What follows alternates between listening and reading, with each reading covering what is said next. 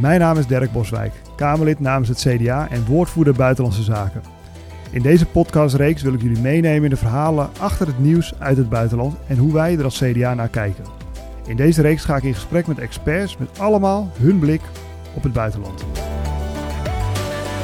Goedemiddag, uh, avond of ochtend, afhankelijk van wanneer je luistert. Weer bij een nieuwe aflevering van Buitenland met Boswijk. En uh, deze keer Ron Stoop te gast. Ron die schrijft allemaal briljante draadjes op Twitter. Uh, en voor degene die geen Twitter heeft en ook niet weet wat draadjes zijn, dat zijn gewoon heel veel korte berichtjes onder elkaar om uh, op een overzichtelijke manier soms complexe situaties of onderwerpen te duiden. En dat doet Ron als geen ander over als het gaat over grondstoffen. Uh, Ron, welkom dat jij hier deze keer bij de, in de uitzending bent. Um, en ook fijn dat jij iets over grondstoffen wil gaan vertellen. Want ja, inmiddels weet ik er wel iets van. Maar ik denk dat nog heel veel mensen die, die luisteren eigenlijk geen idee hebben van het belang van grondstoffen. En zeker niet uh, de, het belang van grondstoffen op de geopolitiek. Ron, kan jij jezelf heel veel introduceren en hoe jij in, in vredesnaam eigenlijk de specialist op grondstoffen bent geworden? Ja, dankjewel Dirk. Ik ben Ron Stoop. Ik ben een politiek econoom. Ik werk op dit moment bij Economenblad ESB. Um, en daarnaast ben ik ook auteur. Dus vorig jaar is mijn eerste boek uitgekomen, De Gegijzelde Economie. Um, en in dat boek heb ik heel erg geschreven over de uh, historische um, gevolgen van afhankelijkheid, uh, sorry, van uh, ongelijkheid. Dus we hebben, ongelijkheid is eigenlijk een fenomeen wat terug blijft komen. En ik ben gaan onderzoeken waar dat eigenlijk aan ligt. Waar komt ongelijkheid vandaan? En waar ik ook achter kwam is dat de ongelijkheid tussen landen heel erg sterk afhankelijk was van productiecapaciteit. Dus welke landen kunnen nou um, het meeste produceren en iets wat nog voor de productiecapaciteit ligt, is welke landen kunnen de meeste grondstoffen krijgen om die productie op te starten en zo dus de sterkste landen te worden. Ja. Dus vanuit dat boek ging ik eigenlijk steeds meer lezen over grondstoffen. Dus ik ging eigenlijk een beetje in de data speuren. En ja, hoe meer ik eigenlijk ging lezen, hoe interessanter ik het begon te vinden. En ja, dat haakt heel erg aan nu op enerzijds de geopolitieke situatie als het gaat om fossiele grondstoffen. Hè, dus dan heb je het over gas, of uh, olie of steenkool, maar ook over de nieuwe economie die we proberen uit te bouwen. En dan gaat het dus over wat ze soms transitiegrondstoffen noemen. Um, en ja, ik ben daar gewoon over aan het lezen en dingen over aan het schrijven. En dat is uh, een Zo beetje uit de hand begonnen. gelopen. Ja. ja. Hey, en allereerst, voordat we het over de grondstoffen gaan hebben, ben ik eigenlijk wel benieuwd. Ja, jouw boek De Gegijzelde Economie, ik moet je eerlijk bekennen, ik moet hem nog lezen. Maar het is wel een onderwerp wat ik zelf wel interessant vind. Ik heb ooit een keer het boek um, Why Nations Fail gelezen. En daar was een beetje de conclusie van, joh, het maakt eigenlijk niet uit waarom een land succesvol is of niet succesvol is. Dat heeft niet zozeer met de geografische ligging te, maken, maar ook meer met... Uh, heeft het land instituties? Is het een democratische rechtsstaat? Scheiding van machten? Nou, noem ze maar op. En uh, ze gaven toen wat voorbeelden aan. Bijvoorbeeld... Uh, nou weet ik even het grensplaatsje niet meer, maar de ene helft van de stad ligt in, in Mexico en de andere helft van de stad ligt in, uh, in, de Verenigde Staten. En de ene helft is, is welvarend en de andere helft niet, terwijl dat ze allebei hetzelfde klimaat, hetzelfde grondsoort uh, hebben. Uh, hoe, hoe, hoe zie jij dat dan? Hoe kan dat dan? Het lijkt een beetje tegen te spreken wat jij nu zegt. Ja, het, het, voor de, zeg maar, de Why Nations Fail, als je kijkt naar welke landen uh, succesvol worden, zijn er inderdaad een heel aantal factoren. Um, in, mijn, in het boek wat ik heb geschreven noem ik een aantal. De institutionele capaciteit van een land, financiële capaciteit van een land. Dus in hoeverre zijn er werkende kapitaalmarkten. Dus als iemand een goed idee heeft, in hoeverre komt daar geld voor beschikbaar en gaat het lenen van geld en het, en het uitlenen van geld soepel. Yeah. Uh, en daarbij ook de productiecapaciteit. Ja. Dus dat zijn eigenlijk gewoon de, um, de pijlers waarop een economie gebouwd is. Ja. Um, dus dat is mijn, mijn uh, analyse van hoe een economie in elkaar zit. En Ja. mijn boek gaat eigenlijk over uh, wat ik dan gegijzelde economie noem. Dat zijn bepaalde. Um, uh, hoe zeg je dat? Dat zijn bepaalde ehm, manifestaties in een economie die de economie onstabiel maken. Ja. Dat gaat, uh, het heeft met name te maken met dus de ongelijkheid in een economie. Ja. Uh, en het hangt ook samen met bijvoorbeeld uh, schulden maken Ja. um, en speculatie. En ik, ik, probeer in het boek uit te leggen dat de manier waarop onze economie nu werkt, uh, leidt eigenlijk tot een vliegwiel-effect van instabiliteit, ongelijkheid, schulden, speculatie. En mijn these is eigenlijk dat we nu op een moment zitten waarin we eigenlijk op heel veel van die elementen uh, op, er heel slecht voor staan. En dat is ook een van de redenen waarom, uh, waarom de samenleving eigenlijk zo, zo instabiel aan het worden is. Ja. En we zien eigenlijk uh, allerlei maatschappelijke spanningen in de samenleving. En heel veel daarvan hebben ook bijvoorbeeld een economische oorzaak. Mensen die niet meer rond kunnen komen. Uh, of landen die heel erg ongelijk zijn. Hè, dus daar krijg je migratiestromen van. Dus Ja. in dat boek probeer ik eigenlijk ook te laten zien van hoe worden landen succesvol. Ja, Uh, maar tegelijkertijd ook welke gevaarlijke dynamieken zitten er eigenlijk in het economische systeem wat we nu hebben. ja. En als je nou eh, voor een leek, hè, wat- als je bijvoorbeeld naar Nederland kijkt, wat, noem eens een voorbeeld waar je zegt, nou, dat is een duidelijk signaal van wat je nu eigenlijk zegt. Nou, ik denk wat we nu in de statistieken zien is dat de, wat ze de werkende armen noemen, Hm? weer terugkomt. Ja, Ja, dus iemand met een fulltime baan die toch niet rond kan komen. ja, Dat is weer een relatief nieuw fenomeen. Dit was veel minder het geval eigenlijk in de jaren 70, 80, 90, in de zero's, dat een fulltime baan was meestal genoeg om, om van rond te kunnen komen. Hm. En dat heeft bepaalde oorzaken. Heeft er ook mee te, mee te maken dat eigenlijk een steeds kleiner deel van de economische taart, wat we dan de factor arbeid noemen, ja, gaat. Eh, en dat leidt dus inderdaad tot allerlei spanningen en dat leidt tot extremis- extremisme, polarisatie. ja, Ehm, maar goed, binnen Nederland valt het nog relatief mee, want wij hebben nog wel een enigszins progressief belastingssysteem. Dus Ja. daar, ja, dat dempt nog een dat soort. dempt het nog een beetje. Dus Ja. dat is meestal in de West-Europese landen. Maar in andere landen zie je gewoon dat de ongelijkheid toeneemt. En ja, eh, inkomensongelijkheid is een vrij goede voorspeller voor sociale ontwrichting. Ja, Dus meestal hangen die dingen heel sterk samen. Nou, voordat we over grondstoffen verder gaan praten, sorry, maar ik vind het zelf ook een ontzettend boeiend onderwerp. Ik was tot voor kort eh, woordvoerder landbouw en ik zag daarin, ik denk dat het ook wel een beetje is wat jij, eh, wat jij ook wel zegt. Ik werd begin dit jaar, ehm, eh, elk, elk, ik geloof in januari of februari, komen de exportcijfers van de agrarische sector naar buiten. En we hadden dit jaar weer een groot record, namelijk 124 miljard aan agrarische producten geëxporteerd. Nieuw record. En er waren ook heel veel journalisten die tegen mij zeiden, nou, daar moet je als CDA, als landbouwpartij toch heel blij mee zijn. En toen zei ik, nou daar ben ik eigenlijk helemaal niet zo blij mee. Tuurlijk ben ik trots op een agrarische sector. Maar als ik tegelijkertijd zie dat, dat de mensen die die producten moeten maken, dus de, de boer in, de, in dit geval, als je ziet dat het aantal boeren rond de armoedegrens toeneemt, dan zie je dus een scheefgroei van ja, we, we exporteren dus enorm veel. We hebben nog nooit zoveel winst gemaakt, maar we zien dat het ja, telkens minder bij de mensen terechtkomt die, ja, die het moeten produceren en ook het grootste risico dragen. En ehm, dat doet mij ook altijd vaak denken eh, bij dit, bij dit fenomeen aan de quote van, ik dacht Robert Kennedy, die zei, het bruto binnenland product zegt alles behalve hetgene wat van waarde is. En ik denk dat dat ook is wat jij, eh, wat jij hier bepleit. Hey, dan gaan we naar, naar grondstoffen. Jij kwam eigenlijk door die zoektocht kwam jij op het onderwerp grondstoffen terecht. Nou, ik kom op het onderwerp vaak terecht, omdat eh, nou, we hebben natuurlijk veel debatten over, eh, als woordvoerder energie en klimaat, over accu's en over zonnepanelen. Uh, ik heb voor mijn visie ook een keer uh, me verdiept in de, de productieketens van zonnepanelen. Dat deed mij heel erg schrikken, omdat je eigenlijk op alle cruciale onderdelen zag dat we gewoon niet meer om China heen kunnen. Kan jij uh, ons iets vertellen als jij, als jij heel breed over de grondstoffen moet, moet vertellen? Waar denken we aan? Wat zijn de belangrijkste grondstoffen die we nodig gaan hebben? En, en hoe staan wij er als westerse wereld voor als het om beschikbaarheid van grondstoffen gaat? Um, ja, als het om grondstoffen gaat, zijn er een, een, aantal grondstoffen die als ja, kritiek worden aangemerkt. Dus dan heb je het over uh, de VS en, en, de EU gebruiken een lijstje met ja, ergens tussen de 30 en 50 kritieke grondstoffen. Um, en die zijn dan kritiek meestal omdat ze voor, bij defensie worden gebruikt, of omdat ze worden gebruikt in de halfgeleiderindustrie, of inderdaad in de energietransitie. Um, er zijn nog een paar andere criteria. Um, en binnen die, um, binnen die lijst van grondstoffen zijn er een paar die echt een beetje eruit springen. Uh, waar ook het meest uh, over te doen is in het nieuws. Eentje daarvan is lithium. Ja. Een andere is koper. Uh, en een meer recente, ja, je hebt ook de zeldzame aardmetalen, maar die zijn um, in mijn optiek iets minder prangend dan bijvoorbeeld iets als grafiet, wat nu ook recentelijk weer is opgekomen.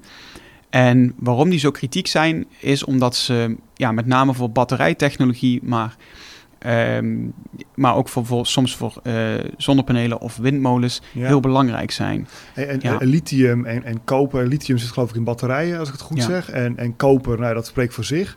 Grafiet, wat, wat, Dus ook batterijen. dat is ook voor batterijen. Oké, ah, Ja. oké. Nou, ga verder. Ja, dus die grondstoffen zijn heel belangrijk. Ehm, omdat ja, energie is toch een van de belangrijkste ehm, veroorzakers van de welvaart in Ja. de wereld. Dus als we kijken naar de industriële revolutie. Wij zijn rijk geworden doordat wij menselijke arbeid konden vervangen door steenkool. Dus de menselijke energie die we met spierkracht moesten eh, doen, die konden we nu vervangen. Dus energie is een heel, heel belangrijk voor onze welvaart. Ja. Dus als we kijken naar grondstoffen, hebben we die dus nodig om onze welvaart eh, op peil te houden en ook armoede tegen te gaan en ja, de verzorgingsstaat te behouden. Ja. Ehm, maar wat we nu dus zien is, en dit was recentelijk nog in het nieuws, dat door de ja, grote controle die China heeft eigenlijk over die grondstoffen, en niet alleen de grondstoffen, maar ook de producten die van die grondstoffen gemaakt worden, ehm, maakt ons heel kwetsbaar in het Westen. Dus wat je nu steeds vaker ziet, is dat China op het moment dat eh, wij iets doen wat zij niet leuk vinden, dat zij bijvoorbeeld zeggen, wacht even, we gaan nog eens kijken naar de export van bijvoorbeeld grafiet. Dit is de meest recente. Ja. Ehm, en vaak zijn het dan, is het, soms is het meer dreigen, is het meer een bluff. Hè? Dus nu zegt China dan van oké, we gaan eh, de exporteurs van grafiet moeten nu een extra vergunning aanvragen. Dus ze zeggen niet van we gaan het grafiet helemaal afsluiten van het Westen, maar ze dreigen er wel een beetje mee. Dus ze proberen te laten zien van wacht even, Ja. zonder grafiet eh, gaat het voor jullie heel moeilijk worden om eh, bepaalde sectoren op te zetten en, en jullie energie te behouden. Ja. Ehm, dus dat zien we nu heel erg. Dus wat we natuurlijk in extreme mate hebben gevoeld met de Oekraïne-oorlog en Rusland eh, en het gas, Ja. zien we nu in, in kleinere vorm weer terug bij inderdaad die transitiegrondstoffen die we Ja. dus nodig hebben voor, eh, voor de nieuwe economie. Hey, en eh, dat, dat, dat, dat grafiet, dat, komt dat alleen uit China dan? Of heeft China het eigendom van mijnen buiten China? Hoe moet ik dat zien?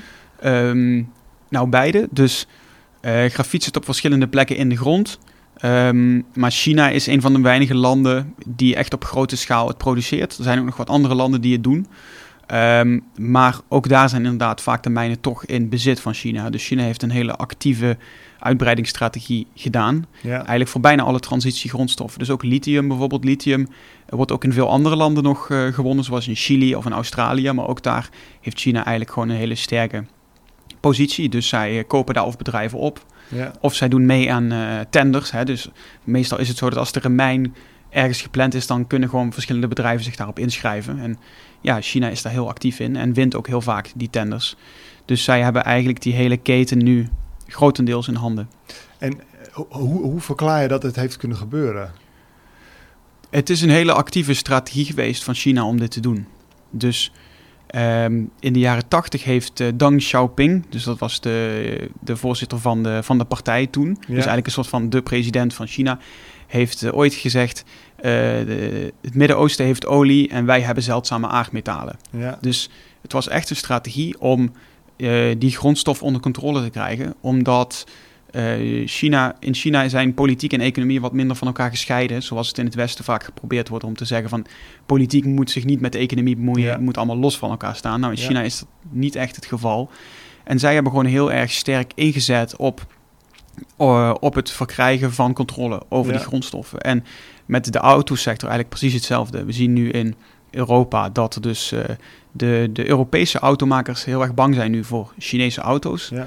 Eh, Chinese elektrische auto's. En China heeft daar heel bewust op ingezet. Dus Ja. dit, is het, dit is het gevolg van, van bijna 25 jaar aan gewoon het bewust opzetten van die Ja. elektrische auto sector met allerlei beleid, subsidies, eh, regelingen, R&D, eh, initiatieven.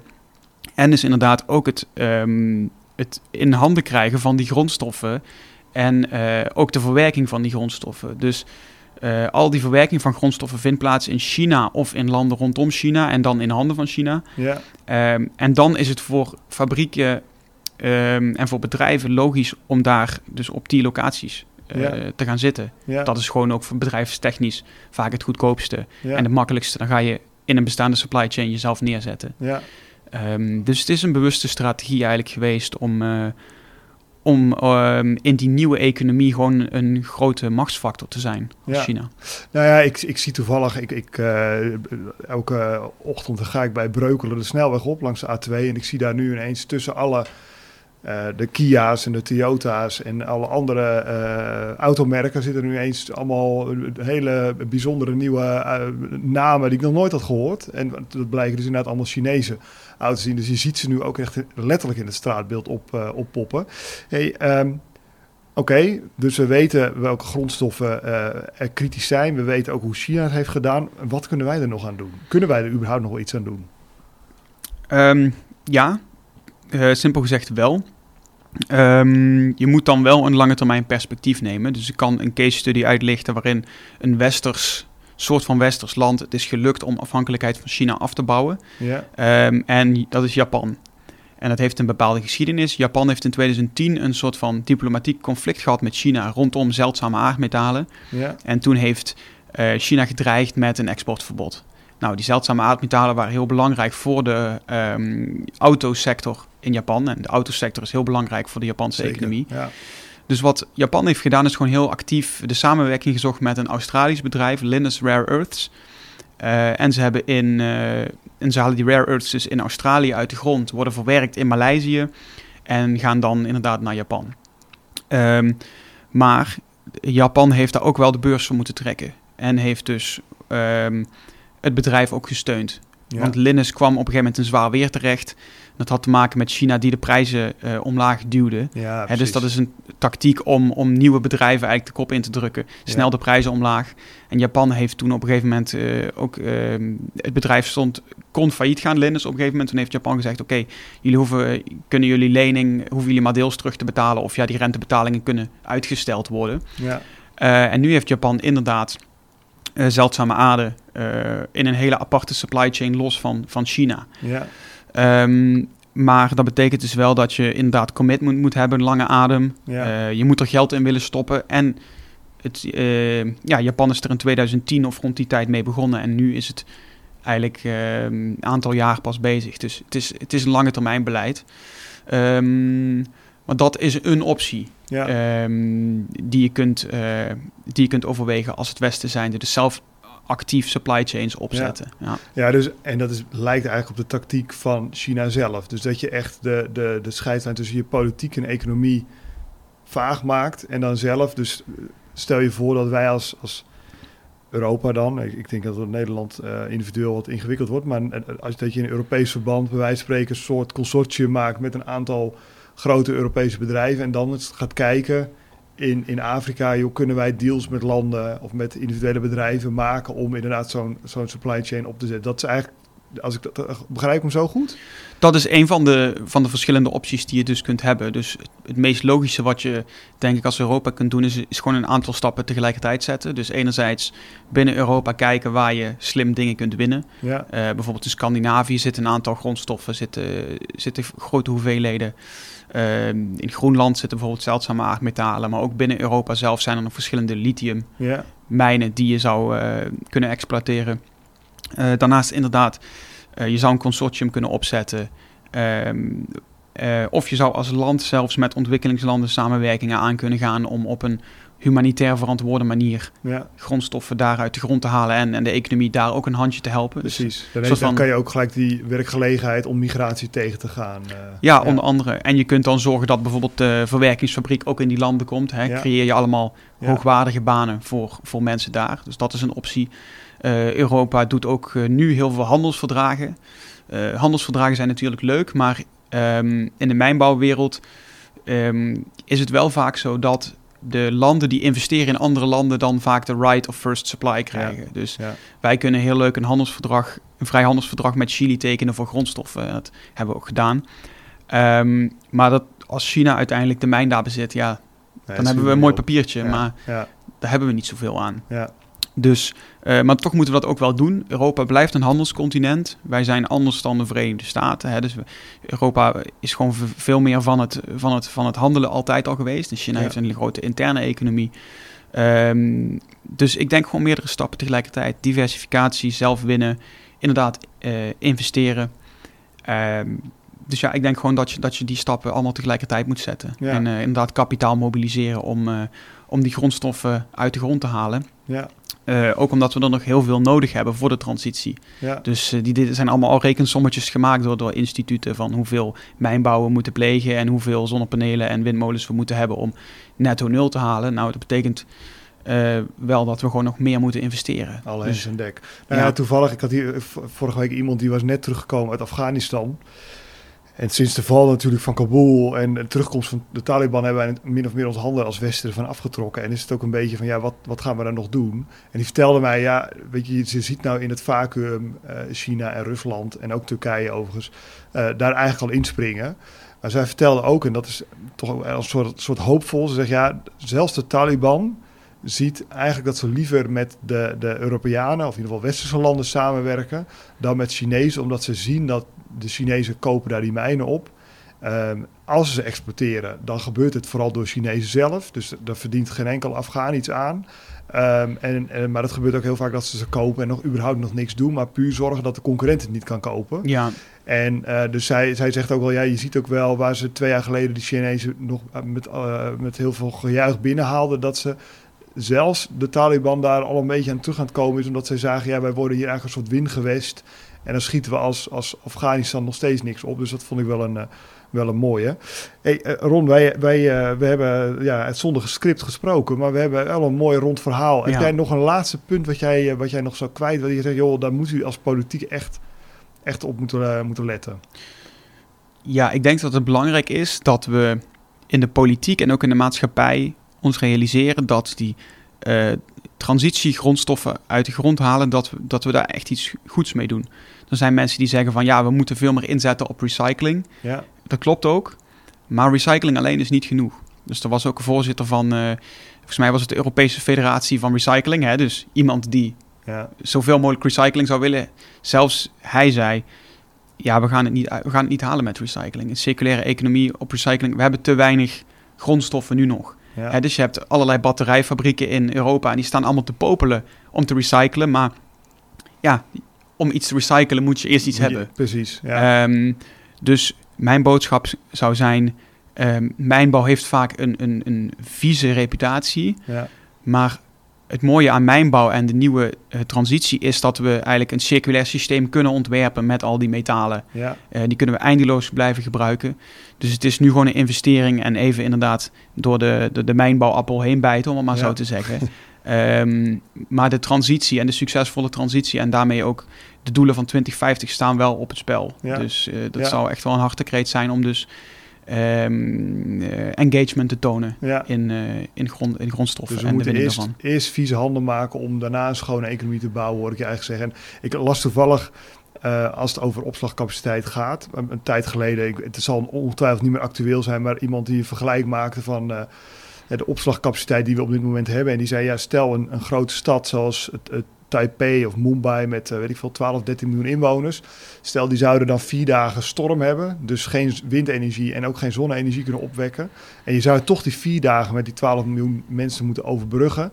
Dan hebben we alle oplaadcapaciteit nodig die de afgelopen tien jaar is geproduceerd. Nou, en als je dan realiseert dat er, eh, dat er al een paar steden per, eh, per week bijkomen als je bevolkingsgroei ziet, dan, Ja. dan, zie je, dan zie je eigenlijk wel dat wat jij zegt ook wel klopt. Dat je, hoewel recycling natuurlijk belangrijk is en dat we dat volle bak moeten doen, je inderdaad nog lang niet voldoende hebt om überhaupt eh, een schone economie te kunnen bouwen. Dus ja, terecht denk ik dat je zegt. eh, we zullen eh, in Europa helaas toch ook de aarde open moeten trekken om hier en daar nog wat uit de grond te halen. Plus, het is natuurlijk ook een beetje hypocriet om het niet in Europa te doen en alleen maar buiten de horizon ergens in Afrika. Dus Ja, ik denk dat dat een hele goede nabrander is. Eh, Ron, nogmaals super dank. En ja, voor iedereen die het nog niet heeft gelezen, en ik dus ook niet. Ik ben wel meteen eh, getriggerd, eh, het boek De Gegijzelde Economie. Ik ga hem sowieso lezen. En eh, nou, ik denk heel veel mensen na het luisteren van deze podcast ook. Nogmaals, super dank dat je naar Den Haag wilde komen. ja dankjewel. Ontzettend bedankt voor het luisteren naar deze podcast. Heb jij nog opmerkingen, vragen? Laat het mij dan ook weten via Twitter, Instagram of LinkedIn. Eh, wellicht kan ik die opmerkingen van jou meenemen in een volgende reeks. Ik ben ook sowieso benieuwd wat je ervan vond.